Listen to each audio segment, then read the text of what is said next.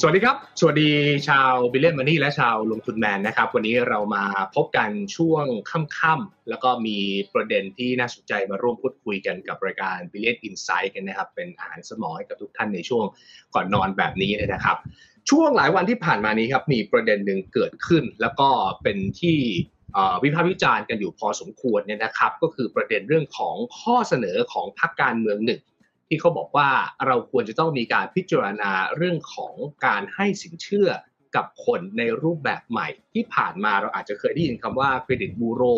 ศูนย์ข้อมูลเครดิตแห่งชาติแบบนี้นะครับ หรือว่าคำว่า blacklist อะไรอย่างนี้ ซึ่งข้อเสนอของพรรคการเมืองที่ก็บอกว่าอยากจะให้ยกเลิกเรื่องของ blacklist ไป เพราะว่ามันทำให้คนจำนวนมากที่เคลมเอาไว้นี่ก็คือหลักอาจจะหลายล้านคน ไม่สามารถเข้าถึงสินเชื่อได้ ก็คืออยากจะให้ยกเลิก blacklist แล้วก็ใช้เรื่องของ credit scoring เข้ามาในการพิจารณาให้สินเชื่อแทน ซึ่งเรื่องนี้นะครับมันก็มีนัยยะ 2 ส่วนที่เราจะมาคุยกันในวันนี้ ก็คือเรื่องของแบ็กลิสต์เรื่องของเครดิตบูโรเรื่องของข้อมูลเครดิตเนี่ยเราควรจะมีทางออกหรือมีทางเสนออย่างอื่นหรือไม่วิธีการยกเลิกแบ็กลิสต์จริง ๆ มันดีหรือเปล่า มันมีทางออกอื่นอีกหรือเปล่าเนี่ยนะครับ เดี๋ยวมาคุยกันเรื่องนี้ และอีกมุมหนึ่งจะคุยเรื่องของการลงทุนด้วย เพราะว่าวันนี้ ถ้าใครดูหุ้นในกลุ่มนอนแบงก์ก็จะเห็นว่าราคาปรับตัวขึ้นมา ซึ่งหลายคนก็ตั้งคำถามนะว่านอนแบงก์บางที่เขาไม่ได้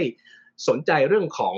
ข้อมูลเครดิตบูโรด้วยซ้ำนะครับ เอ๊ะ มันขึ้นมานี่เป็นเพราะเหตุนี้หรือเปล่าเดี๋ยวเราก็จะมาคุยกันในประเด็นนี้ด้วยเช่นกันนะครับ วันนี้อยู่กับ 2 ท่านนะครับ ที่จะมาให้ความรู้กับเรานะครับ คุณสุรพลโอภาสเสถียรนะครับผู้จัดการใหญ่ของบริษัทข้อมูลเครดิตแห่งชาติจำกัด หรือว่าเครดิตบูโร แล้วก็คุณธนเดชรังสีธนานนท์นะครับ ผู้ช่วยกรรมการผู้จัดการฝ่ายวิเคราะห์ปัจจัยพื้นฐานของบลพายจำกัดมหาชนนะครับ สวัสดีทั้งสองท่านเลยครับ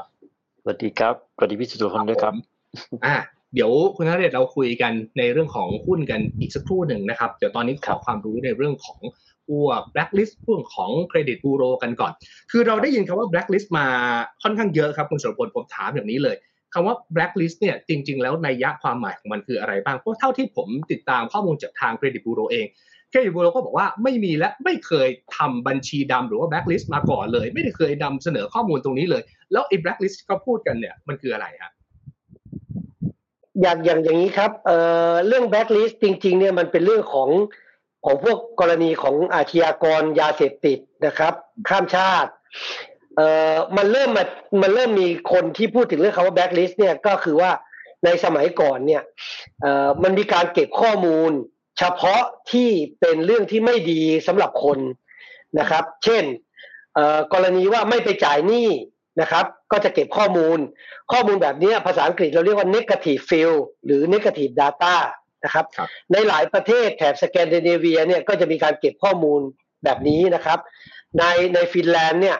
ถ้าเกิดใครไม่ไปจ่ายหนี้บัตรเครดิต ก็จะถูกส่งข้อมูลเข้าไปที่ศูนย์ข้อมูล แล้วเวลาปล่อยสินเชื่อเนี่ยก็ไปดูชื่อตรงนั้นแหละ ว่าคนที่มีนิสัยค้างชำระคืออะไรนะครับ แต่พัฒนาการมันในปัจจุบันเนี้ย ก็มีการเก็บข้อมูลทั้งที่ชำระหนี้ปกติกับค้างชำระนะครับ ที่เราเรียกว่าระบบ full filing นะในโลกนี้ร้อยสิบร้อยร้อยเจ็ดสิบร้อยแปดสิบประเทศเนี่ยส่วนใหญ่แล้วนะครับ ก็จะเก็บข้อมูลทั้งบวกและลบนะครับ ทีนี้ประเทศไทยเราเนี่ยหลังจากปี 40 เนี่ยเราตั้งเครดิตบูโรขึ้นมาเนี่ย เราก็กำหนดว่าเราจะเก็บข้อมูลการชำระหนี้ของสถาบันการเงิน นะครับ ถ้าใครไปเป็นหนี้สถาบันการเงิน ก็ส่งข้อมูลมาที่เครดิตบูโรนะครับ แล้วก็เก็บข้อมูลว่า เดือนไหนจ่ายก็บอกว่าปกตินะครับ ไม่ค้างชำระ เดือนไหนไม่จ่าย ก็บอกว่าไม่ก็บอกว่าค้างชำระนะครับ ลักษณะการเก็บข้อมูลก็ก็จะเป็นแบบนี้ส่งข้อมูลเข้ามาทุกเดือน ปัจจุบันเนี่ยมันก็จะมีข้อมูลอยู่ประมาณหนึ่งร้อยยี่สิบล้านบัญชีสินเชื่อ เป็นจำนวนลูกหนี้ที่อยู่ในระบบของเครดิตบูโรนี่สามสิบสองล้านคน นะครับ อันนี้ไม่รวมไม่รวมนิติบุคคลนะครับ ไม่รวมบริษัทนะทีนี้การส่งข้อมูลเข้ามาในเครดิตบูโรเนี่ยมันก็จะส่งเข้ามาเป็นทีละเดือนทีละเดือนใช่ไหมครับเวลาเราเปิดบัญชี สมมติว่าเราได้รับอนุมัติสินเชื่อบัตรเครดิตปุ๊บเดือนที่หนึ่งข้อมูลก็จะวิ่งเข้ามา เดือนที่สองข้อมูลก็จะอยู่เหนือเดือนที่หนึ่งนะครับ เดือนที่สามก็จะอยู่เดือนเดือนข้อมูลเดือนที่สองข้อมูลจะเรียงเป็นขนมชั้นขึ้นไปเนี่ยครับ จนครบสามสิบหกชั้น ก็คือสามสิบหกเดือน พอครบสามสิบหกเดือนแล้วเนี่ย เดือนที่สามสิบเจ็ดข้อมูลเข้า เดือนที่หนึ่งจะลอกทิ้ง เราเรียกว่าใหม่เข้าเก่าออกนะครับ เพราะฉะนั้นเวลาที่เราอยู่ณจุดของมกราปีหกหกเราก็จะมองย้อนไป เราก็จะเห็นข้อมูลของปีหกห้านะครับ แล้วก็ปีหกสี่นะครับ แล้วก็ปีหกสาม อย่างเงี้ย เราเรียกว่าดูข้อมูลย้อนหลังสามสิบหกเดือนหรือสามปีย้อนหลัง ถ้าเราเปิดบัญชีนี้มาสิบปีนะครับสิบปีที่แล้ว ปัจจุบันเราจะเห็นข้อมูลเดือนของของปีสิบนะครับ ปีเก้าแล้วก็ปีที่แปดนะครับ อันนี้อันนี้คือลักษณะของการเก็บข้อมูล ทีนี้ไอ้ประวัติที่เก็บเนี่ย มันมีประวัติที่เราชอบกับเราไม่ชอบ นะครับ ประวัติที่ที่ดีก็คือว่าประวัติที่เป็นบวกกับเราคือประวัติการไม่ค้างชำระชำระหนี้ได้ครบได้ตรงนะครับ กับประวัติที่มันค้างชำระคำว่าค้างชำระหมายความว่าถึงเวลานัดแล้วไม่ไปจ่ายหนี้ตามที่กำหนด สัญญาไม่เป็นสัญญาเป็นหนี้ไม่ได้ไปใช้หนี้ไอ้ไอ้ตรงนี้แหละครับ ไอ้ประวัติที่มันไม่ดีนี่แหละ ที่เกิดขึ้นจากการปฏิบัติของเรานี่แหละ ที่เป็นลูกหนี้ มันก็เลยกลายไปเป็นอุปสรรค หรือเป็นเรื่องที่ทำให้เราเนี่ย เวลาจะเดินไปหาเจ้าหนี้คนใหม่ เจ้าหนี้คนใหม่เขาก็จะมองว่าอ้าวเก่าคุณยังไม่ได้ไปจ่าย แล้วคุณจะมาก่อใหม่ทางผมใช่ไหมครับ อันนี้มันก็มันก็จะเป็นเป็นเรื่อง ทีนี้ถ้าเราย้อนกลับไปให้ดีก็คือว่า คนฝากเงินนะครับเขาเอาเงินมาฝากสถาบันการเงิน สถาบันการเงินเนี่ย เวลาเขาจะปล่อยกู้นายสุรพลเนี่ยเขาก็ต้องรู้ว่าสุรพลเนี่ย มีหนี้เก่าที่ไหนบ้าง แล้วนิสัยของสุรพลเนี่ยไปชำระหนี้ที่ที่เหล่านั้นอะ ไม่ว่าจะเป็นบ้านบัตรรถเนี่ยเป็นอย่างไรนะครับ ถ้าชำระหนี้ดีเขาก็ปล่อยหนี้เขาก็ปล่อยกู้อันใหม่ให้ ถ้าชำระหนี้ไม่ดีเขาก็ตั้งข้อสังเกตนะครับ มันก็เลยกลายเป็นวาทกรรมที่พูดกันต่อๆมาว่าเนายสุรพลไม่ได้สินเชื่อนะครับ เพราะเนี่ยเขาจะไม่พูดคาว่า เพราะมีประวัติค้างชำระเนี่ยเขาไม่พูด แต่เขาจะพูดคำนี้ว่า เอ้ยคุณมีแผลนะครับ คุณคุณมีเอ่อบัญชีดำเนี่ยคุณมีล่ารายการดำอะไรอย่างเงี้ยแล้วมันก็เป็นแบ็คลิสต์เครดิตบูโรร้อยเก้าสิบเออร้อยหกสิบร้อยเจ็ดสิบประเทศเนี่ยครับก็เจอปัญหานี้หมดครับนะครับ เพราะว่าคนที่ปล่อยกู้ เวลาเขาจะเอาตัวรอดมันก็พูดง่ายๆก็คือว่าเขาก็บอกว่าไม่ไม่เกี่ยวกับผม ผมอยากปล่อยกู้ พี่สุรพลแต่ว่าเนี่ยเป็นเพราะว่าพี่มีประวัติ ไม่ดีอยู่ที่เครดิตบูโรก็ก็เลยลงมาที่คำว่าแบ็กลิสครับครับอ๋อเพราะฉะนั้นถ้าในข้อเท็จจริงแล้วคำว่าแบ็กลิสเนี่ยไม่มีจริงคือเครดิตบูโรไม่ได้ทำแบ็กลิสออกมา แล้วไม่มีข้อเสนอที่เขาบอกว่าเขาอยากจะให้ยกเลิกแบ็กลิสเนี่ยมันจะไปยกเลิกได้ยังไงอ่าดีอันนี้อันนี้เป็นคำถามที่คำถามที่ผมอยากตอบก็คือว่าเอ่อทางเขาก็คิดว่าไอ้คำว่าค้างชำระไอ้คำว่าประวัติไม่ชำระหนี้เนี่ย มันเป็นคำที่พูดอะ มันไม่มันไม่มันไม่โดน มันไม่ใช่แคมเปญใช่ไหมครับเขาก็เลยบอกว่างั้นงั้นงั้นใช้คำว่าแบ็กลิสเนี่ย ซึ่งมันเป็นคำที่สามัญทั่วไปใช่ไหมครับ เอามาใช้เขาก็บอกว่า ถ้าอย่างนั้นเนี่ยปลดคำนี้ออกเนี่ยปลดทีนี้เราก็เข้าใจนะนะเครดิตบูโรเองเราเข้าใจนะครับ เราเข้าใจว่า อ๋อ อย่างนั้นก็หมายความว่าเขาจะใช้วิธีนี้ใช่ไหมก็คือใช้วิธีลบ ลบประวัติเดือนที่เขาไม่ต้องการ ลบประวัติเดือนที่เขาคิดว่ามันเป็นปัญหา ทีนี้มันมันมันมันจะเป็นอย่างนี้นะ เดือนเมษาปีหกห้าเราไม่ไปจ่ายหนี้หมื่นบาทหนี้บ้านนะ มันก็จะบอกว่านายสุรพลค้างชำระหนึ่งครั้งสามสิบวันนะครับ บัญชีเป็นปกติ แต่ค้างชำระนะอ่าพอเดือนพฤษภาเนี่ย เราก็มีสองยอดเนี่ยครับ เรามีหมื่นเก่า แล้วเราก็มีหมื่นใหม่ถูกไหมครับ ของเดือนพฤษภา เราก็เอาเงินสองหมื่นเราเนี่ยไปเคลียร์ไปเคลียร์หนี้ใช่ไหมครับเคลียร์ของเดือนพฤษภาที่ครบกำหนดหมื่นหนึ่งแล้วก็เคลียร์ของเดือนเมษาหมื่นหนึ่งเดือนพฤษภามันก็จะรายงานว่าเดือนพฤษภาไม่ค้างชำระ เป็นหนี้ปกตินะครับคำถามก็คือว่า แล้วแล้วเราจะใช้วิธีย้อนกลับไปลบเดือนเมษาไหมว่าเดือนเมษาถือว่า ถือว่าไม่ค้างชำระแล้วเพ ราะว่าเราจ่ายเดือนพฤษภาไปแล้วนี่เพราะฉะนั้นลบข้อมูลเดือนเมษาออกอะประวัติมันก็แหว่งสิครับถูกไหมอ่า อ่า ประวัติมันก็แบ่งอ่าคนเรามันมีประวัติมกราคุมพามีนา เอาเมษาหายใช่ไหมครับ เป็นพฤษภา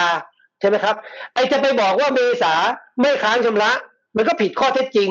เพราะว่าข้อเท็จจริงมันเป็นอย่างนั้นนะครับ แล้วซ้ำร้ายกฎหมายก็มาบอกว่า สถาบันการเงินจะต้องส่งข้อมูลให้กับเครดิตบูโรนะ ต้องถูกต้องครบถ้วนทันสมัย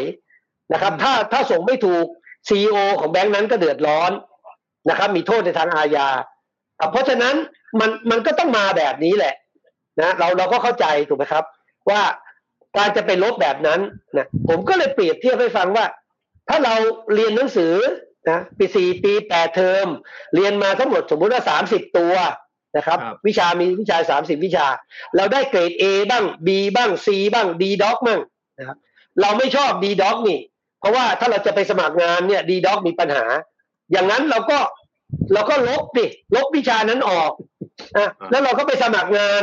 นะแล้วเราเราเราก็ดีใจว่าอ๋ออัตราการสมัครงานเราได้ร้อยเปอร์เซ็นอัตราการว่างงานเราร้อยเปอร์เซ็นเราจะทำนโยบายกันแบบนี้เลยเหรอ สุกเอาเผากินอย่างนี้เลยเหรอเนี่ยอันเนี้ยอันนี้ก็เป็นประเด็นที่ที่เราเราเราคิดนะครับ อ่าอ่าอ่าโอเค งั้นผมข้ามคำว่า blacklist ไปก่อน ข้ามคำว่า blacklist มาเพราะว่าเราก็อธิบายแล้วว่าในมุมของเราใน blacklist มันมันไม่มีจริง เพราะฉะนั้นถ้าถ้าหากจะไปยกเลิกหลักการแบบนี้ มันแปลว่าหลักการทั้งหมดที่เราทำมา มันต้องถูกยกเลิกไปหมดเลย คือเอาเฉพาะข้อมูลดีๆมาเดี๋ยวมันก็มันก็อาจจะไม่ค่อย make sense เท่าไหร่ แต่เขามีอีกแนวคิดหนึ่งก็คือเขาอยากจะทำเป็นพวก credit scoring คือเอา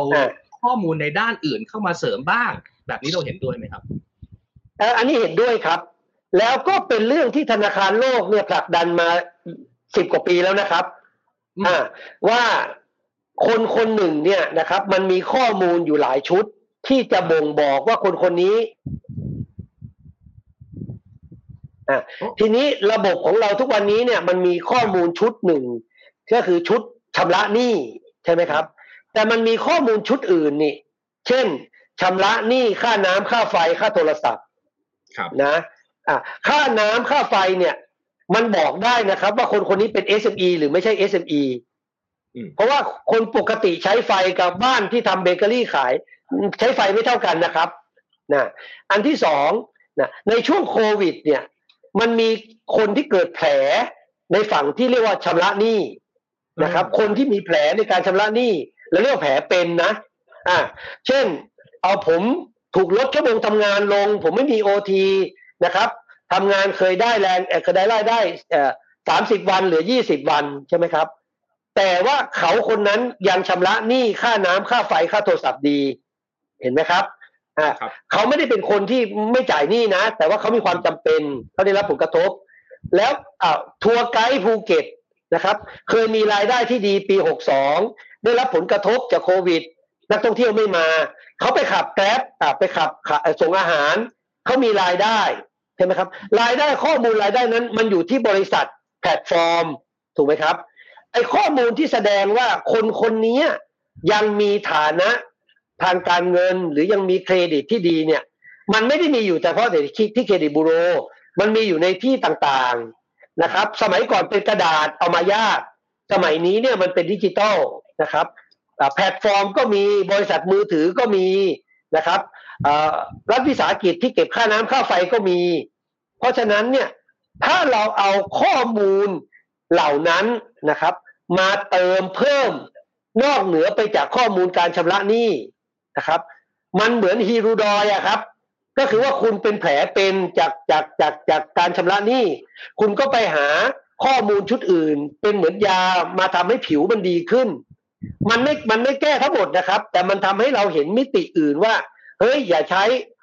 one size fit all อย่าใช้สูตรเดียวในการตัดสินใจคนนะครับ เนื่องจากเรามีข้อมูลชุดเดียว เราก็ตัดสินใจบนข้อมูลชุดเดียว เราต้องใช้ข้อมูลชุดอื่น ๆ ทีนี้การเอาข้อมูลดิบมาใช้เนี่ย บางครั้งมันไม่สะดวกนะครับ ดังนั้นสิ่งที่เขาเสนอคือให้ทำ credit scoring คำว่า credit scoring คือคะแนนเครดิต คะแนนที่บอกว่าคนคนนี้มีเครดิตขนาดไหนนะครับ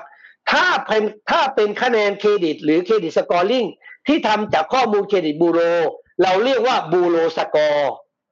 ถ้าคะแนนนี้นะครับทำมาจาก demographic ทำมาจากอาชีพทำมาจากรายได้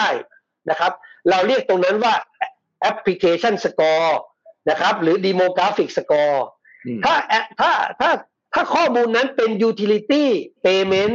คือการใช้ utility การจ่าย utility เราเรียกว่า utility score ถ้าข้อมูลนั้นมาจากโทรศัพท์มือถือนะครับ เราก็เรียกตรงนั้นว่าเป็น telco score นะครับ แล้วถ้ามาจากอีคอมเมิร์ซครับก็เรียกว่า e-commerce score หรือ platform score นะครับ เหมือนที่เหมือนที่อาลีบาบาใช้นะครับเออเออทีนี้มันก็จะเกิดสกอร์แบบนี้ว่า สกอร์ฝั่งที่เป็นการชำระหนี้อาจจะได้ C อะแต่สกอร์การชำระค่าน้ำค่าไฟเป็น A อะสกอร์ของการที่เอ่อจะใช้ใช้โทรศัพท์มือถือในการทำมาหากิน อาจจะเป็น B อะเพราะฉะนั้นความหลากหลายตรงเนี้ยยิ่งมีข้อมูลเยอะก็จะทำให้คนเนี่ยมีโอกาสเข้าถึงสินเชื่อนะครับอืมอืมประประเทศที่เขาทำแล้วประสบความสำเร็จ เช่นนะครับ เช่น เอ่อเอ่อเกาหลีเกาหลีใช้ telco score มาช่วยทำให้คนที่เรามองไม่เห็น คนที่เราเข้าใจเขาผิด ว่าเขาไม่มีเครดิต แต่จริงๆเขามีนะเป็นเพราะเขามีข้อมูลใหม่เข้ามาในระบบนะครับ อันเนี้ยครับมันจะช่วยจริง ๆ แล้วก็ธนาคารโลกก็พิสูจน์แล้วว่า การมีข้อมูลที่หลากหลาย แล้วสามารถบ่งบอกคนว่าคนคนนี้นะครับอ่าอาจจะไม่ดีอันอื่น แต่ดีอันนี้ นะครับอืมผมยกตัวอย่างอีกอันหนึ่งนะครับ ก็คือว่าผมเป็นซัพพลายเออร์ของห้างสรรพสินค้า มียอดขายกับเขาเดือนละห้าล้าน ผมอาจจะค้างการจ่ายหนี้บ้าน แต่ผมยังถูกเขาสั่งซื้อ ยังมีใบสั่งซื้อมีอินวอยอยู่ไอ้ข้อมูลอินวอยนั้นน่ะ ถ้ามันมาโผล่ก็แสดงว่าผมยังมีรายได้ถูกไหมครับ ครับ อันเนี้ยก็เอามาเติมได้นะครับแต่โอเคประประเด็นปัญหาก็คือว่า แหล่งข้อมูลเหล่านั้นน่ะ มันอยู่ในมือของ Data Operator เช่น บริษัทมือถือนะครับรัฐวิสาหกิจนะครับอ่าแพลตฟอร์มต่างๆทำอย่างไรเราจะให้ข้อมูลเหล่านั้นน่ะมันวิ่งนะครับมันวิ่งจากบริษัทนั้นเนี่ยตามคำขอของเจ้าของข้อมูล เอาไปส่งให้กับทางฝั่งแบงก์อันเนี้ยก็คือ process หรือกระบวนการที่ที่เอ่อทางพักนั้นอะเขาคิดว่า เราก็มาเปลี่ยนวิธีนี้สิคือเพิ่มข้อมูลอืมอืมอันเนี้ยเป็นสิ่งที่เอ่อไม่น่าเชื่อนะครับ ประเทศลาว ประเทศที่อยู่ข้างๆเราเนี่ยนะครับ ประเทศลาวเป็นประเทศที่ตอนเกิดโควิดเขาเอาข้อมูลค่าน้ำค่าไฟอะครับ การจ่ายค่าน้ำค่าไฟ เข้าระบบเขา เพราะเขารู้ว่าคนของเขามีปัญหาการชำระหนี้เขาเอาข้อมูลเนี่ยใส่เข้ามาในช่วงปี64ครับ นะครับ แล้วเขาก็ช่วยทำให้คนที่อาจจะมีแผลนะครับ ทางด้านชำระหนี้แต่ว่าดีในเรื่องยูทิลิตี้นะครับเออแต่แต่คนที่อะไรก็ไม่จ่ายครับยังไงก็ต้องเหมือนเดิมอืมนะครับ อ่าอืมเพราะฉะนั้นโอเคไอ้ระบบ credit scoring เนี่ย เราต้องการชุดข้อมูลอื่น เพิ่มเติมจากชุดข้อมูลของเครดิตบูโรที่มีในระบบ แล้วส่งมันไปให้สถาบันการเงิน ใช้ใช้กระบวนการคิดให้กว้าง คิดให้ลึกกว่าเดิมครับ อันนี้คือความหมายของของเขาครับ โอเค อะ ทางคุณสุรพลตอบชัดมากนะครับ คือเราไม่จำเป็นต้องไปตัด ข้อมูลใดๆทั้งสิ้น แต่ควรเพิ่มเข้ามามากกว่าข้อมูลในเชิงคุณภาพ ข้อมูลในเชิงปริมาณอื่นๆเนี่ยมันมีอีกเยอะเลยที่เอามาใช้ในการช่วยพิจารณาประกอบการพิจารณาสินเชื่อได้นะครับว่าผมก่อนนี้ข้าไปคุยกับพี่ธนเดชบ้าง ช่วงนี้เนี่ยหุ้นทั้งแบงค์ทั้ง non-bank กลับมาคึกคักเป็นอย่างมากเลยข่าวนี้มันมีผลมันมีความเกี่ยวเนื่องกันบ้างหรือเปล่าครับ จากเรื่องของที่บอกว่ากระแสข่าวว่าบางคนอยากจะให้ยกเลิกแบล็คลิสต์เนี่ยมันเกี่ยวกับเรื่องพวกราคาหุ้นที่ทำให้คึกคักเข้ามาในช่วงนี้ไหมครับพี่ธนเดช จริงๆ ถ้าฟังจากคุณสุรพงษ์พูดเนี่ย มันก็ตอบชัดอยู่แล้วนะว่าทำได้ไม่ได้ ซึ่งผมเห็นด้วยนะครับ ว่าแทนที่เราจะไปลบอย่างนั้นเนี่ย ผมว่าระบบวุ่นวายแน่ๆเลย อย่างที่บอกก็คือถ้าถ้าถ้าชอบเกรด A ก็เอาเกรด A มาสมัคร ถ้าฉันได้สอได้ได้ดีได้ F ฉันตัดไป มันก็ดูแปลกๆนะ คือในในแง่ของการที่จะเสนอตัวตนงั้น ผมเห็นด้วยเลยว่าควรจะเอาข้อมูลอื่นเข้ามา แต่คราวนี้เนี่ยถ้าถ้าแบ่งเป็นสองส่วนคือแบงก์กับนอนแบงก์เนี่ยอย่างแบงก์เองเนี่ยเราก็เข้าใจว่าวิธีการของเขาเขาตรวจสอบอยู่แล้วล่ะ เพราะว่ามันเป็นเชิงระบบถูกไหมครับ แต่นอนแบงก์เนี่ยบางทีเขาไม่ได้ตรวจสอบขนาดนั้นเขาใช้ระบบที่เรียกว่าทำความรู้จักนั่นคือเหตุผลที่ทำไมนอนแบงก์ถึงใช้โมเดลการตั้งสาขา เพราะว่าลูกค้านอนแบงก์เนี่ยก็คือเรียกว่าเจ้าของกิจการเล็กอ่าๆแล้วก็อาชีพอิสระ จะเอาอะไรไปตรวจสอบล่ะครับอืมมันไม่มีเงินมันไม่มีสลิปเงินเดือนในระบบแบงกิ้งแบบ traditional banking แต่คราวนี้โลกมันเปลี่ยนมาเป็นในรูปแบบของ unbank ก็คือคนที่เข้าถึงแบงก์ไม่ได้ มันเลยเป็นที่มาของตลาดที่ใหญ่โตมโหฬารของธุรกิจ non bank โดยยิ่งที่เอาจำนำทะเบียนที่โตกันปีหนึ่งสินเชื่อโตมากมายมหาศาลคราวนั้นเนี่ยถ้าประเด็นถ้าจะพูดเจาะประเด็นเนี้ยว่าเออจริงๆแล้วผมเห็นด้วยคือผมฟังฟังคุณสุรพพูดแล้วเนี่ยมันยากครับ แต่ว่าถ้าพูดถึงในในในมุมของการจะเอาข้อมูล เชิงเชิงไมโครเข้ามาประกอบเนี่ยมันน่าจะไปประจวบเหมาะกับนอนแบงค์มากกว่า เพราะว่าเป็นกลุ่มที่เข้าไม่ถึงการเงินในแบบเดิมๆอยู่แล้วนะครับฉะนั้นข่าวนี้น่าจะไปกระทบนอนแบงค์มากกว่า แต่คราวนี้ถ้าไปแตะเรื่องแบงค์คำถามคือทำไมราคาหุ้นแบงค์ดี ผมคิดว่าตัวปัจจัยก็คือปัจจัยเศรษฐกิจ ที่มันโอเค และ NPL ที่ก่อนหน้านี้เรากังวลกันเยอะน่ะ โดยภาพรวมแล้ว ถ้าไม่ปี2ปี2020 เป็นปีเดียวที่ NPL แบงค์เพิ่มขึ้นยี่สิบเอ็ดยี่สิบสอง NPL Bank ไม่ขึ้นเลย แต่ว่าที่ไม่ขึ้นเลยเนี่ยบางส่วนมันเกิดขึ้นจากการปรับโครงสร้างหนี้ซึ่งมันอาจจะรอระเบิดก็ได้รอระเบิดนะแต่นี้ก็คือเป็นหน้าที่แต่ว่าถ้าดูจากหน้างบเนี่ยมันไม่ได้มีปัญหาอะไรมากมากมายขนาดนั้นแบงก์ก็เลยมีประเด็นเรื่องเศรษฐกิจ แล้วก็เป็นแบงก์บางเอิญช่วงเนี้ย ต่างประเทศซื้อเยอะ ฉะนั้นเนี่ยส่วนใหญ่ต่างประเทศซื้อก็จะซื้อพวกบิ๊กแคปมันก็เลยค่อนข้างจะเข้าเข้าทางกลุ่มแบงก์เรื่องเศรษฐกิจ เรื่อง NPL เรื่องกำไรแล้วเรื่องปันผล ตอนนี้เนี่ยประเด็นคือวันนี้หุ้นนอนแบงก์หลาย ๆ ตัว เช่น MTC สวัสด์ติดล้อเนี่ยขึ้นกันสิบเปอร์เซ็นต์ซึ่งถ้าใครเป็นแฟนแฟนคลับหุ้นพวกนี้ถ้าจำได้คือยุครุ่งเรืองเนี่ยหูเขาเพิ่มกันกำไรเขาโตกันมโหฬารสินเชื่อนี่โตมโหฬาร แต่ว่าถ้าถ้าใครเป็นแฟนขับอีก แล้วก็เจ็บช้ำน้ำใจก็คือตั้งแต่โควิดต้นมาน่ะราคาหุ้นร่วงไม่เหลือชิ้นดีเลย คือลงหนักมากๆ แล้วก็ตั้งแต่ประมาณสักไตรมาสที่สามปี 2021เนี่ยหุ้นเป็นขาลงมาตลอด ฉะนั้นหุ้นกลุ่มนี้ท่านถ้านำโดยเมืองไทยสวัสด์หรือติดล้อเนี่ยซึ่งติดล้อเพิ่งเข้านะครับหุ้นลงมาปีเศษแล้ว ปีเศษแล้วนะฮะฉะนั้นถ้าถ้าใครดูราคาหุ้นหรือว่า หรือว่าในแง่ของชาร์ตเนี่ย ผมคิดว่ามันขึ้นมาซึ่งผมไล่เรียงมาหกข้อ ซึ่งซึ่งไม่รวมประเด็นข่าวเรื่องแบ็กลิสอะไรทั้งนั้นนะหนึ่งเนี่ย ผมคิดว่าการเปิดประเทศเนี่ยสำคัญ การท่องเที่ยวสำคัญ เพราะว่าลูกค้าของเขาเนี่ยเป็นลูกค้าอาชีพอิสระ วินมอเตอร์ไซค์ใช่ไหมครับโลจิสติกอ่าหมอนวด หรือแม้แต่อาชีพต่างๆ ที่จะเข้ามาไม่ว่าจะเป็นคนไทยไปเที่ยวต่างจังหวัด ต่างประเทศเข้ามา ซึ่งยังเข้ามา ได้อีกเยอะมากในปีนี้เงินมันหมุนไงฮะพอเงินมันหมุนปุ๊บเปิดประเทศเนี่ยเงินก็เข้าใช่ไหมครับเข้าปุ๊บไอ้ปัญหาที่คนกลัวที่สุดไม่ใช่สินเชื่อไม่โตนะกลัวกลัวไม่มีตังจ่ายหนี้เพราะอะไร เพราะว่าปีที่ผ่านมาเนี่ย MTC เนี่ย NPL เพิ่มขึ้นมาหนึ่งร้อยเปอร์เซ็นต์ มันคือที่มาว่าคือพอหมดหมดปัญหา หมดการช่วยเหลือมาตรการต่างๆ ที่ที่ทางบริษัทพยายามช่วยอะอุ้มอุ้มนี่เอาไว้อะคือจริงๆเขาทำได้นะครับ ก็คือยึดมอเตอร์ไซค์อะแล้วขายต่อ NPL จะหายไปเลย แต่เขาก็ไม่อยากที่จะยึดเนี้ย เพราะถ้ายึดแล้วเนี่ยลูกค้าโดนยึดแล้วจะเอาอะไรมามามาจำนำเขาใช้วิธีการบริหารจัดการแต่ละที่ ก็คือว่าก็พยายามที่จะยื้อคือช่วยเหลือลูกหนี้ แต่บางรายก็ไปไม่ไหวไป NPL ปุ๊บมันก็เลยมีผลทำให้ตั้งสำรอง ตั้งสำรองก็เลยขึ้นแบบมโหฬารเลย จากที่ใครเนี่ยลงทุนหุ้นกลุ่มนี้ก็เลย จากที่เคยโตปีหนึ่งยี่สิบสามสิบเปอร์เซ็นต์ PE เทรดกันยี่สิบสิบเท่า พอกำไรไม่โตกำไรโตสี่ห้าเปอร์เซ็นต์หุ้นมันก็เลย very expensive ฮะ ก็เลยทำให้นักลงทุนกลุ่มหนึ่งที่เคยซื้อที่ราคาสูงก็เลยขายออกมา ก็เลยทำให้หุ้นเนี่ยร่วงมาเยอะ NPL ก็เพิ่มขึ้นเยอะมาก ก็เคยเหตุผลหลักคนนี้เนี่ย พอเปิดเมืองเนี่ย ถ้าเราลองจินตนาการนะที่เขาไม่จ่ายหนี้เพราะไม่มีตังค์ไม่มีตังค์ก็เพราะไปไปไปทำงานไม่ได้กลัวโควิดฉะนั้นพอทุกอย่างเปิดเมืองแล้วเงินมันหมุนไง เงินมันหมุนเนี่ยแล้วพวกนี้จริงๆเนี่ยลูกหนี้เนี่ยไม่ได้เป็นหนี้เยอะนะหนี้เขาหลักพันหลักหมื่น แต่ว่าพอออกไปทำงานไม่ได้เนี่ยมันไม่มีตังค์จ่ายจะนั้นที่เดือนเดือนหนึ่งเนี่ยเขาจ่ายเดือนหนึ่งเนี่ยผมว่าหลักพันหลักร้อยนะไม่ถึงพันแต่พอไม่มีงานเนี่ยจะเอานี่มาจ่ายมันก็เป็น NPL อันนี้พอเปิดเมืองจินตนาการดูนะคนก็ไปเที่ยวจะคนไทยคนต่างประเทศเนี่ยเงินก็เข้ากระเป๋าแล้วสองก็คือช่วงที่ผ่านมาไอ้บริษัทที่ยึดมาเนี่ยก็ประมูลไม่ได้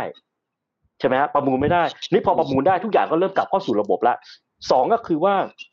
กระตาดอกเบี้ยช่วงที่ผ่านมาที่เฟดอะเอ่อเรียกว่าขึ้นดอกเบี้ยอย่างมโหฬารตั้งแต่ศูนย์เปอร์เซ็นต์ใช่ตั้งแต่ต้นปี 2022 นะพวดเดียวขึ้นมา 4.5เปอร์เซ็นต์เนี่ยมันมีผลในเชิงต้นทุนทางการเงิน ทั้งที่จริงๆเนี่ยบ้านเราเนี่ยแบงก์ชาติขึ้นดอกเบี้ยน้อยมาก แล้วก็บอลยูบ้านเราเนี่ยขึ้น แต่ว่าขึ้นในตาที่น้อยกว่า US แต่ว่าโดยภาพรวมแล้วมันทำให้ตัวต้นทุนทางการเงินของเขา พุ่งขึ้น มันก็เลยเป็นอีกเด้งหนึ่งนอกจากสำรองที่เพิ่มขึ้นกำไรก็ไม่เคยโต ดอกเบี้ยก็มาขึ้น ซึ่งดอกเบี้ยก็คงขึ้นถึงประมาณสักประมาณสักไตรมาสสองปีนี้นะครับ แล้วก็เรื่องของการเลือกตั้งเนี่ยก็น่าจะเป็นผลเชิงบวกต่อเม็ดเงินใหม่ที่จะเข้ามาอยู่แล้วนะครับราคาหุ้นก็อย่างที่เรียนทราบคือลงมาปีเศษแล้วงั้นเรื่องเศรษฐกิจเรื่องการเปิดเมืองเรื่องดอกเบี้ยที่ใกล้จะพีคแล้วนะครับ แล้วก็ตลาดหุ้นมันก็สดใสอะ ฉะนั้นเนี่ยผมว่าหลาย ๆ ปัจจัยที่ที่ประกอบมาทำให้หุ้นขึ้นเยอะ แต่ว่าต้องเรียนนำตรงนะฮะเอ่อเท่าที่ได้ได้คุยกับหุ้นอย่าง non-bank อะกว่าที่เขาเห็น NPL ที่เขาบอกกับทางเราว่าจะ peak เนี่ยคือประมาณไตรมาสสองฉะนั้นเนี่ยราคาหุ้นขึ้นมารอบนี้ผมคิดว่าเป็นการเข้ามาในเชิงเก็งกำไรมากกว่าจะเป็น support ด้วย fundamental แต่ก็เราก็จะธรรมชาติของนักลงทุนเนี่ยนักลงทุนคงไม่รออะไรที่มันแบบ รู้แล้วราคาหุ้นก็แพงงั้นในในช่วงนี้ถ้าขึ้นไปเนี่ย เราคิดว่าหลายๆองค์ประกอบประกอบกัน แต่ว่าถ้าเป็นนักลงทุนที่คาดหวังว่าทุกอย่างจะเริ่มแบบโอเค แล้วเนี่ย ผมคิดว่าอาจจะต้องรอดูงบการเงินในไตรมาสที่ 4 หรือไตรมาสหนึ่งก่อนนะครับ แล้วถ้าเกิดเป็นงั้นจริงเนี่ยผมเชื่อว่าราคาหุ้นก็มีโอกาสที่จะที่จะไปต่อ เพราะว่าถ้าเป็นงั้นจริงเนี่ยถ้าเปิดประเทศจริงเนี่ยผมว่า NPL ขึ้นก็ขึ้นไม่เยอะละราคาหุ้นก็ก็ไม่สูงมากนะครับ ก็อาจจะเป็นปัจจัยคร่าวๆที่ทำไมราคาหุ้นนอนแบงก์เนี่ยวันนี้ค่อนข้างจะร้อนแรงครับ โอเค อะ ได้เราพอจะเห็นภาพเรื่องของฝั่งหุ้นบ้างนะครับ งั้นเดี๋ยวผมกลับมาคุยกับทางด้านคุณสุรพลบ้างก่อนที่เดี๋ยวรอบหน้าให้คุณธนเดชแนะนำหุ้นหรือว่าให้คำแนะนำเพิ่มเติมก็แล้วกัน คุณสุรพลครับ เมื่อสักครู่นี้ทางคุณสุรพลบอกว่า ก็มีความตั้งใจอยากจะให้พัฒนาข้อมูลในด้านอื่น ๆ มิติอื่น ๆ ซึ่งประเทศต่างประเทศเนี่ยเขาทำกันมาเป็นหลักแบบสิบปีแล้วแล้วบ้านเรามันมันไปติดขัดอะไรตรงไหนทำไมทำไมสิ่งเหล่านี้มันมันยังเกิดขึ้นมาไม่ได้ เพราะว่าถ้าฟังจากไอเดียทุกคนก็ชอบหมด ประเด็นคือประเด็นคือมีมติคอรมอนะครับสั่งสั่งไปแล้วเมื่อสักประมาณห้าปีเจ็ดปีที่แล้วนะครับ ว่าก่อนโควิดว่าให้ไปดำเนินการให้ regulator เนี่ยให้ไปดำเนินการจัดเก็บข้อมูลพวกนี้นะครับ พวกยูทิลิตี้นะครับ เพื่อให้ประเทศเราเนี่ยได้คะแนนเรื่อง ease of doing business ด้วยนะครับ คือได้สองเด้งก็คือว่าระบบสถาบันการเงินมีข้อมูลมากขึ้น แต่แต่มันก็ไปติดประเด็นเรื่องเรื่องอาจจะเป็นข้อกฎหมายนะครับว่าเอ่ออันที่หนึ่งไอ้ข้อมูลชุดนี้นะไม่ไม่ใช่ข้อมูลนะไม่ใช่ข้อมูลที่เรียกว่าเป็นข้อมูลเครดิตนะครับแล้วก็วิธีคิดบ้านเราอาจจะแคบไปในว่าเอ่อข้อมูลเครดิต ข้อมูลที่จะบ่งชี้เครดิตของคนที่เป็นหนี้ก็ต้องเอาแต่เรื่องชำระหนี้สิใช่ไหมครับ มันมันมันมันมันต้องคิดอย่างกว้างไหมนะครับ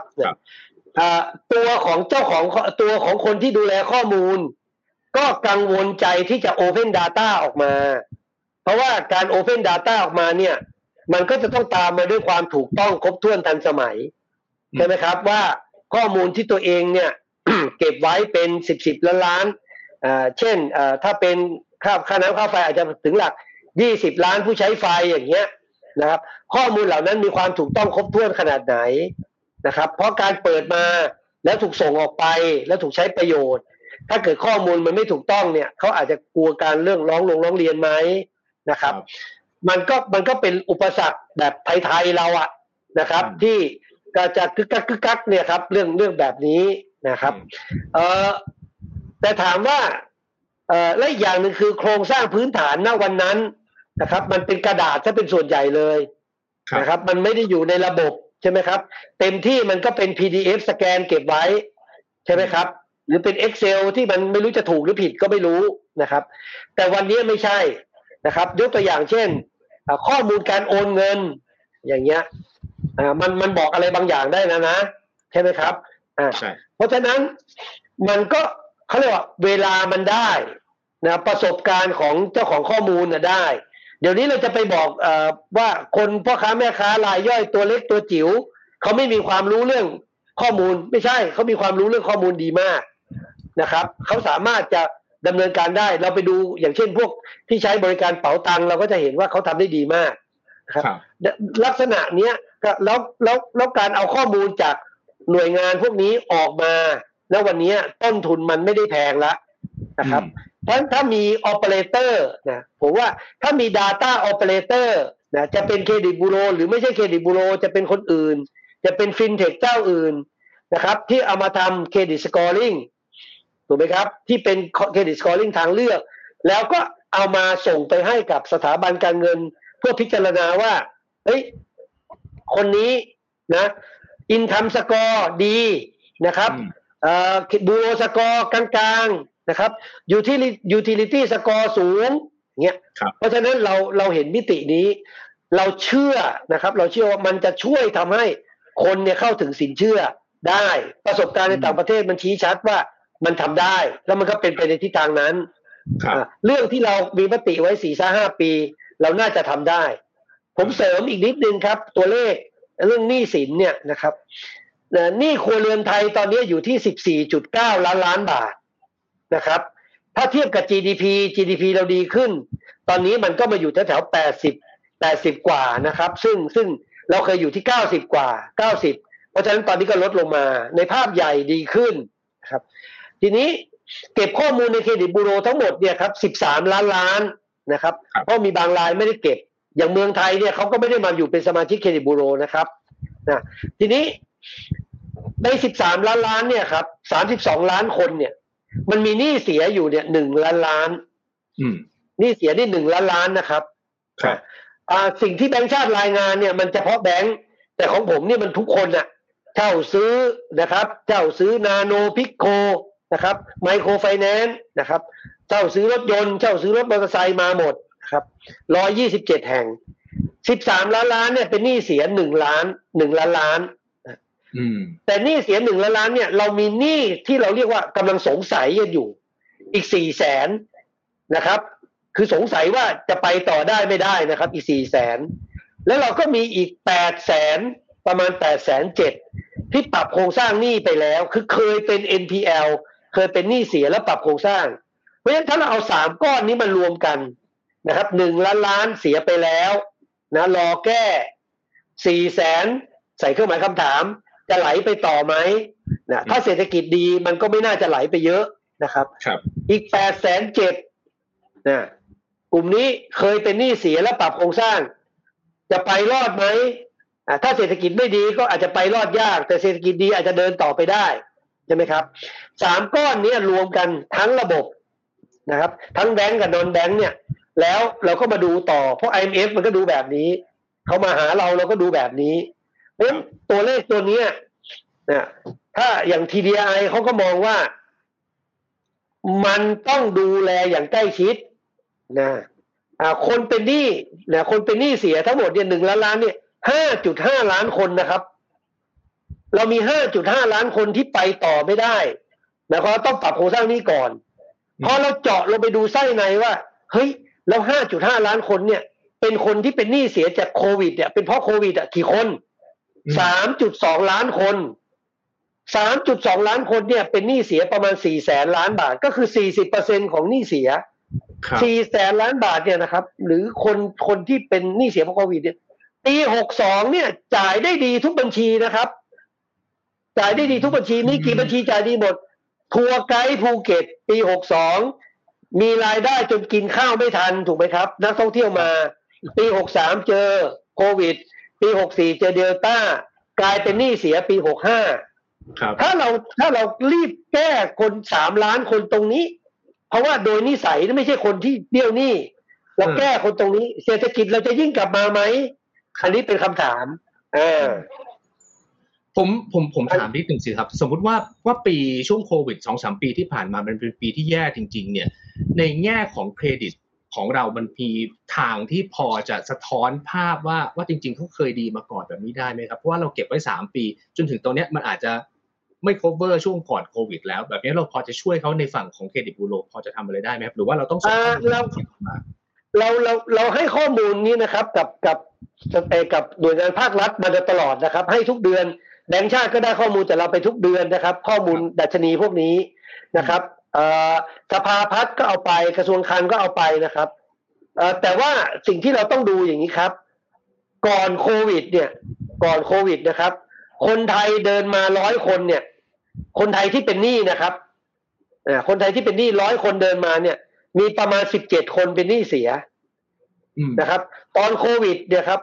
เริ่มใหม่ ๆ มันก็ขยับขึ้นมาประมาณสักยี่สิบเอ็ดคนต่อร้อยคน ก็หนึ่งในห้า หนึ่งหนึ่งในห้าเนาะ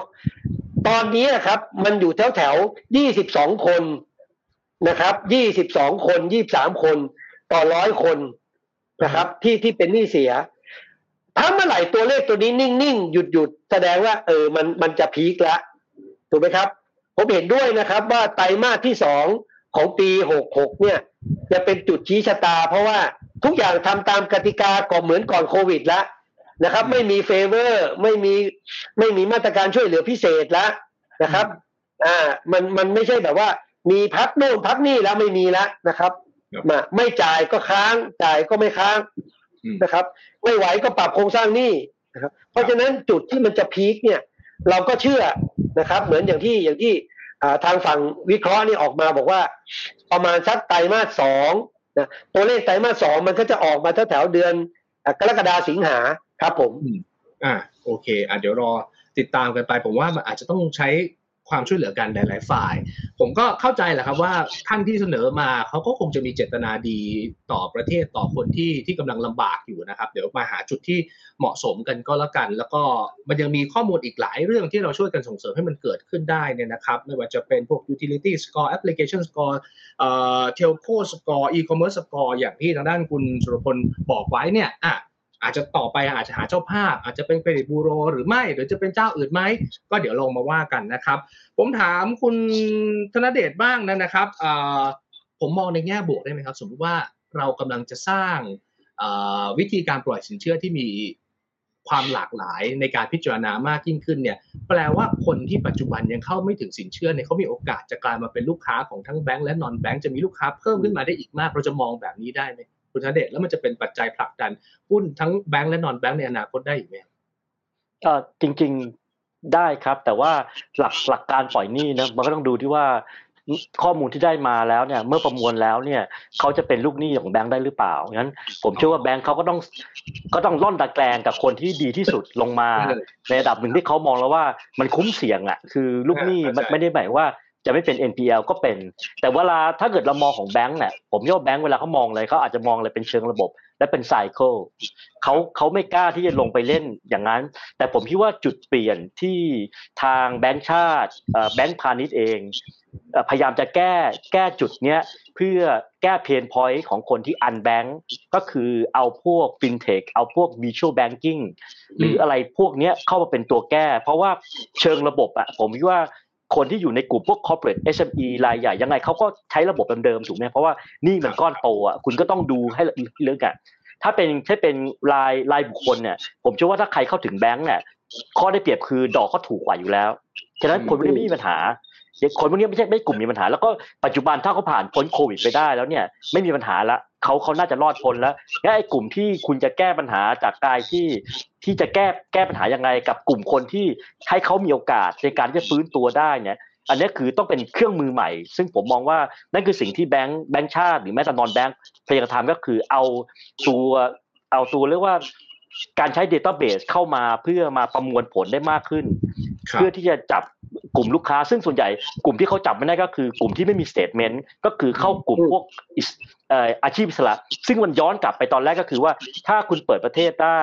คุณมีงานทำต่างๆอะนะครับ มันก็จะทำให้เขามีเงิน แล้วก็เอาพวก micro data มาจับ แต่ว่าจะจับยังไง มันก็คือส่วนนี้ผมเชื่อว่ามันอยู่ใน pipeline ของทางแบงก์ชาติหรือแบงก์อยู่แล้วก็คือ การทำพวก digital lending ที่ที่เกิดขึ้น ซึ่งกำลังเข้าสู่โหมดการพวก virtual banking เพราะว่า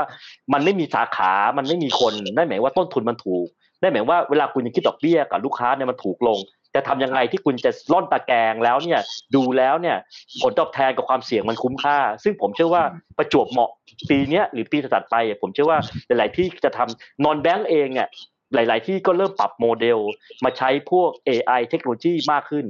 ผมเชื่อว่าอันนี้จะเป็นแนวทางที่จะทำให้พวกกลุ่มคนที่ไม่มีโอกาสเข้าถึงแบงค์เนี่ยไม่ต้องเข้าถึงหรอกเดี๋ยวเข้าหาวิธีเองอะด้วยการเอาเอาเดต้าเบสหรือเทคโนโลยีเข้ามาในรูปเพียงแต่ว่าก่อนหน้านี้หลายแบงค์ที่เป็นแบงค์ชั้นนำไม่ว่าจะเป็น SCB หรือ K Bank เนี่ยเขาก็ไม่กล้าเล่นมาก เพราะว่าเขาเขากลัวหนึ่ง household debt มันสูงเขาก็ไม่ไม่มั่นใจว่าเข้าไปเล่นตลาดกลุ่มนี้แล้วเนี่ยแล้วมีปัญหาหรือเปล่า เพราะว่าก่อนหน้านี้ถ้าถ้าใครดูโครงการของของรัฐ ที่ที่เป็นตัวพิโก้หรือว่านาโนเนี่ย NPL พุ่งกระฉูดเลย พุ่งกระฉูดเลยทั้งทั้งที่ดอกเบี้ยสูงมากนะตอนแรกๆอะพอพอมีข่าวหูทุกคนกระดีกระดามากเลย แต่พอเข้าไปสักแป๊บหนึ่งเอ๊ะทำไมสินเชื่อไม่โตอ๋อ NPL มันมันอันตรายเพราะว่าการการปล่อยสินเชื่อที่เป็นกลุ่มนี้คือเขาไม่มีหลักประกันไงฮะ มันเป็นมันมันเป็นมันเป็นฉะนั้นงั้นในในทางบัญชีเนี่ยเวลาปล่อยสินเชื่อไปต่อให้ดอกเบี้ยมันสูงเนี่ยแต่ถ้าเกิดว่าชำระหนี้ไปแล้วแจ็คพอตมาเจอโควิด หรือแจ็คพอตมาเจอไครซิสเนี่ยผ่อนไม่กี่เดือนเนี่ยก็ไม่มีตังจ่ายแบงก์ตั้งสำรองเกือบร้อยเปอร์เซ็นต์นะมันเลยไม่คุ้มไงงั้นเนี่ยตรงนี้เองมันอาจจะเป็นช่วงประจวบเหมาะเส้นไซเคิลเศรษฐกิจที่เกิดขึ้น บัญชีแล้วก็เครื่องมือที่เกิดขึ้นแต่ ผมก็ใจว่าถ้าทุกอย่างเศรษฐกิจมันเริ่มกลับไปสู่ เท่ากับก่อนโควิด แล้วมีมาตรการอะไรที่เสริม แล้วผมเชื่อว่าจากนี้ไปปีนี้หรือปีถัดไปเนี่ยผมเชื่อว่าการนำเทคโนโลยีต่างๆเนี่ยจะมีอิทธิพลอย่างมาก ที่จะทำให้คนกลุ่มหนึ่งซึ่งเขาไม่ได้มีข้อมูลในแบบดั้งเดิมเนี่ยเข้าเข้าถึงมากขึ้น ก็ก็จะเป็นโอกาส แต่ว่าต้องใจเย็นๆเพราะผมเชื่อว่าแบงก์เองหรือคนอื่นๆเองเนี่ยก็ไม่กล้าที่จะลงมาเล่น เพราะว่าก็ต้องเข้าใจนะว่าอย่างที่คุณสุรพลพูด มันก็ยังมีคนที่ค้างท่ออยู่ special mention loan อยู่เยอะแล้วก็จะจะเป็นลูกผีลูกคน และโดยธรรมชาติใช่ไหมคนที่จะเป็น NPL เนี่ยมักจะเป็นคนที่เกิดขึ้นจากการปรับโครงสร้างหนี้นั่นแหละ อืมอืมคือคนที่รอดมักจะรอดอะ แต่คนที่ปรับโครงสร้างหนี้เนี่ย ถึงจุดหนึ่งแล้วจะกลายเป็นฉะนั้นเนี่ยผมเชื่อว่าถึงจุดหนึ่งเนี่ยมันก็จะดีขึ้น แต่ว่าช่วงระหว่างรอยต่อการฟื้นตัวทางเศรษฐกิจ หรือว่าการเรียนเรียนรู้ระบบใหม่ๆเนี่ยก็อาจจะเป็นช่วงที่ต้องต้องใช้เวลานิดหนึ่งแต่เชื่อว่าระยะยาวๆเนี่ยมันมันน่าจะเป็นผลผลที่ดี แล้วก็อีกอันหนึ่งจริง ๆ แล้วเนี่ยผมเชื่อว่าถ้าเกิดมองในมุมว่าจะมาปลดเรื่องแบ็คลิสต์เนี่ยผมเชื่อว่าช่วยกันหานโยบายสร้างสร้างงานสร้างความรู้ แล้วก็แล้วก็ทำอะไรที่มันตอบโจทย์ว่าโลกมันจะไปทางนี้แล้วเราผลิต ลูกลูกหลานของเราที่มีความรู้ตรงนี้แล้วก็ผลักดันให้ให้คนเนี่ยมามีอาชีพหรือว่ามีความเชี่ยวชาญตรงนี้มันเป็นอีกทางหนึ่งในการจะสร้างอาชีพมากกว่าที่เราจะบอกว่าใช้วิธีการแบบประชานิยม คือแบบจะอะไรไม่ดีก็ปลดไปเลย ซึ่งในเชิงระบบผมว่าต่อให้คุณปลดนะก็ใช่ว่าแบงก์กับนอนแบงก์เขาจะกล้าทำเพราะถ้าปล่อยไปแล้วเนี่ยเป็น NPL ต้องตั้งสำรองอยู่ดีอะเออเขาก็เดือดร้อนเขาสุดท้ายต่อให้กฎเกณฑ์กติกา มายังไงถ้าคนไม่มีความสามารถในการชำระหนี้แบงก์เขาก็ไม่ปล่อยอยู่ดีเขาไม่กล้าเลยเขาจะเป็นคนปฏิเสธเองเนี่ยนะครับอะงั้นผมขอคุณท่านอีกนิดนึงก็แล้วกันขอคำแนะนำหน่อย ปีนี้ถ้าอยากลงทุนในหุ้นกลุ่มทั้งธนาคารแล้วก็นอนแบงก์เนี่ยมีคำแนะนํำยังไงฝากทิ้งท้ายเชิญเลยครับจริง ๆ เราชอบแบงก์มากกว่านะครับ เพราะว่าในเชิงปัจจัยพื้นฐานเนี่ยเราก็คิดว่าแบงก์กระทบน้อยกว่านอนแบงก์แล้วก็ราคาหุ้นก็เทรดกัน PE ไม่เกินสิบเท่าดิวเดนก็ยังสูง ไพ่ก็ยังถุง ในแง่ของกำไรเนี่ยผมเชื่อว่าปีนี้ก็ไม่แพ้นอนแบงก์หรอกเพราะนอนแบงก์เนี่ยเดิมทีเคยโตกัน 20-10%ปีนี้อย่างมากผมว่าก็โตในระดับประมาณ 10-15%มันก็ไม่หนีจากแบงก์ในขณะที่ PE ยังสูงงั้นเนี่ยถ้าผมเลือกล่ะผมก็ยังเลือกแบงก์ใหญ่ เพราะว่าหนึ่งก็คือตัว ดอกเบี้ยขาขึ้นเนี่ยโดยโครงสร้างเนี่ยเขาได้ประโยชน์นะเราก็ยังชอบ BBL KBank SCB เป็นหลัก ถ้าเป็นแบงก์เล็กเนี่ยก็จะเน้นพวกปันผลทิสโก้นะปันผลก็สูงนะครับ KKP หรือ TCAP ฉะนั้นเนี่ยผมมองว่าแบงก์ค่อนข้างจะมี ลักษณะของตัวธุรกิจ แล้วก็เชิงโครงสร้างของ dividend หรือหรือปันผลที่ที่ดีเอ่อแล้วก็คุณภาพสินเชื่อที่ดีกว่า non-bank ถ้าถ้า non-bank ถ้าผมดูจากราคาที่เป้าหมายของราคา แล้วก็ที่บูมเบิร์กทำเนี่ยตอนนี้ upside เนี่ยอยู่ประมาณห้าสิบเปอร์เซ็นต์นั่นหมายความว่าถ้าขึ้นไปอีกจำนวนหนึ่งเนี่ยผมก็คิดว่าราคาหุ้นไปต่อยาก เพราะว่าผมเชื่อว่านักลงทุนสถาบันหรือนักลงทุนต่างประเทศจะกลับเข้ามา เขาต้อง reconfirm เหมือนว่าเฮ้ยทุกอย่างมันโอเคนะ คือตอนนี้ผมเชื่อว่ามันขึ้นเพราะ sentiment แล้วก็หุ้นมันลงมาเยอะ แต่ถ้าจะรอให้เขากลับเข้ามาซื้อและเป็นรอบเนี่ย อาจจะต้อง confirm ด้วยงบไตรมาสสี่แล้วก็กระเถิบไตรมาสหนึ่งแล้วดูว่าต่างๆทุกอย่างโอเคโอเคหรือเปล่านะครับไปก่อนถ้าเกิดว่าจะเลือกสักตัวหนึ่งผมคิดว่าติดล้อ อาจจะมีความโดดเด่นกว่าตรงที่ว่าติดล้อเนี่ยโครงสร้างมีการตั้งสำรองต่อหนี้เสียที่สูงคือ 200 กว่าเปอร์เซ็นต์ถ้าเรามองว่าใครมีกันชนที่หนาเนี่ยติดล้อเนี่ยจะมีสำรองต่อหนี้เสียที่สูง รองลงมาก็คือ MTC แล้วก็ SAWAD แต่ว่าต้องบอกว่า upside ของหุ้นจากราคาที่เราประเมินกับบูมเบิร์กที่นักวิเคราะห์คนอื่นทำเนี่ยมันอยู่ประมาณ 5-10%เท่านั้นเองฉะนั้นเนี่ยราคาถ้าหุ้นขึ้นต่อเนื่องไปเนี่ยก็ให้เราให้ระวังการแฝงตัวมากกว่าซึ่งแบงค์เนี่ยผมเชื่อว่าจะมีความเสถียรภาพของราคามากกว่า งั้นงั้น non-bank เนี่ยถ้าจะเล่นต่อก็ขอให้เป็นเป็นแบบระมัดระวัง แล้วก็เป็นการเก็งกำไรนะครับ แล้วรอข้อมูล confirmอีกทีหนึ่งก่อน หลังจากงบประกาศในไตรมาสที่สี่ทีนี้ครับ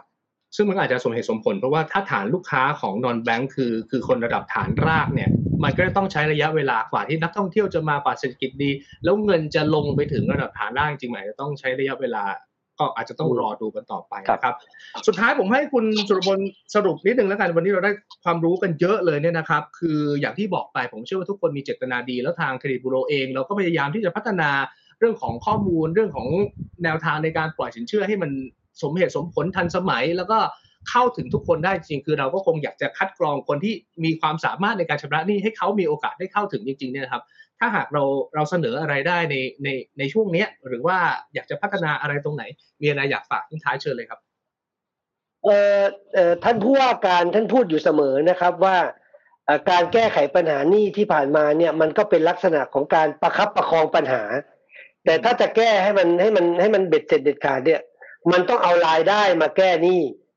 คือคนต้องมีรายได้เพิ่มนะเศรษฐกิจต้องกลับมาก่อนนะครับ อย่างอย่างที่เรียนในข้อที่หนึ่งข้อที่สองก็คือว่า ถ้าเรายังใช้วิธีการเดิมในการให้สินเชื่อ เราก็จะจะมีคนที่ unbanked underserved อยู่อย่างนี้แหละ เพราะฉะนั้นเนี่ย Open Data ก็คือว่ามี Data เพิ่มมากขึ้นที่เชื่อถือได้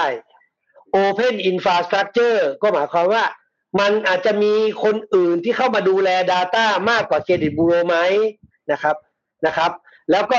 infrastructure นั้นเป็น infrastructure ที่ใช้ร่วมกันได้ เป็นท่อส่งที่ส่งกันได้นะครับ เราเห็น API มาตรฐานนะครับ ที่ที่ทำให้ระบบการโอนเงินเราลื่นไหลดีระดับโลกใช่ไหมครับ แล้วก็ข้อสำคัญก็คือ Open Competition นะครับ การเข้ามาของผู้เล่นใหม่ ๆ เช่น ผมยกตัวอย่างนะครับ telco เขาเก่ง เขาข้ามเข้ามาเล่นในเรื่องการเงินได้ Virtual Banking นะครับ เริ่มต้นด้วยการที่ไม่มีสาขาต้นทุนต่ำเพราะฉะนั้นต้นทุนต่ำโอเปกต่ำดอกเบี้ยก็น่าจะต่ำก็ช่วยคนได้แม่นยำนะครับ ถ้าถ้าเรายอมให้มันเกิดสามสิ่งนี้ผลักดันให้มันเกิดสามสิ่งนี้นะครับ มันก็คือวิธีการใหม่เพื่อให้ได้ผลใหม่ ๆ นะครับ ถ้าเราใช้วิธีการเก่า ทำซ้ำยังไงมันก็ได้ผลเก่า มันไม่มีทางจะเป็นผลแบบใหม่ครับเพราะฉะนั้นการเปลี่ยนแปลงตรงนี้นะครับมันจะจะช่วยทำให้ทุกคนเข้าสู่โหมดที่เรียกว่าต้องแข่งขันแต่ต้องปรับปรุงตัว อันนี้อันนี้อันนี้เห็นด้วยอย่างอย่างมากเลยครับ ขอบพระคุณครับอ่าได้ครับเรายังพัฒนาข้อมูลตรงนี้ได้อีกเยอะนะครับ ส่วนเรื่องที่บอกว่าจะไปตัดแบ็กลิสต์หรือไปตัดข้อมูลบางส่วนที่ไม่ดีออกเนี่ย ต้องมุมมุมหนึ่งต้องคิดถึงคนที่เขาจ่ายหนี้อย่างครบถ้วนด้วยนะครับ คือตอนเนี้ยพอถ้าถ้าตัดออกปุ๊บเนี่ย มันดูไม่แตกต่างกันไปหมดเลย แล้วคนที่เขาพยายามจะจ่ายหนี้อย่างเคร่งครัดมาโดยตลอดเนี่ยกลายเป็นแยกไม่ออกและสุดท้ายที่ผมเชื่อว่าแบงก์เนี่ยจะปวดหัวกว่าเดิมแล้ว แล้วคนจะเข้าถึงสินเชื่อโดยรวมยากขึ้นกว่าเดิมซะด้วยซ้ำเพราะว่าข้อมูลใช่ครับ ใช่ครับ เราจะกลับไปเป็นเหมือนปี 40 ที่มองไม่เห็นนะว่าแยกไม่ได้ระหว่างใครเสี่ยงมาเสี่ยงมากกับเสี่ยงน้อย พอแยกไม่ได้ก็เหมารวม แล้วก็ทีนี้ก็ก็ก็เรียบร้อยกันไปหมดนะครับครับโอเค ได้ครับวันนี้ได้ความรู้เยอะมากนะครับ ขอบพระคุณทั้งคุณสุรพลโอภาสเสถียรนะครับ ผู้จัดการใหญ่บริษัทข้อมูลเครดิตแห่งชาติ แล้วก็ทางคุณธนเดชรังสีธนานนท์นะครับ ผู้ช่วยกรรมการผู้จัดการฝ่ายวิเคราะห์ปัจจัยพื้นฐานของบลพายขอบคุณทั้งสองท่านเลยครับ ขอบคุณครับยินดีครับ เป็นความรู้มาฝากไว้นะครับ ก็ผมเชื่อว่าทุกคนเสนอได้ด้วยเจตนาที่ดีนะครับ แต่เพียงแต่ว่า ข้อมูลต่างๆ ต้องมาคุยกันว่าแนวทางไหนคือแนวทางที่เราสามารถทำได้และเป็นประโยชน์ต่อทุกคนมากที่สุดนะครับเพราะโอเพนกันเต็มที่ทุกคนเสนอไอเดียแนวความคิดกันมาอย่างเต็มที่นะครับแล้วมาคุยกันหาทางที่ดีที่สุดของบ้านเราช่วยกันพัฒนาในหลากหลายแง่มุมกันต่อไป วันนี้ขอบคุณมากเลยที่มาติดตามรายการของเรานะครับไว้พบกันใหม่โอกาสหน้าลาไปก่อนสวัสดีครับ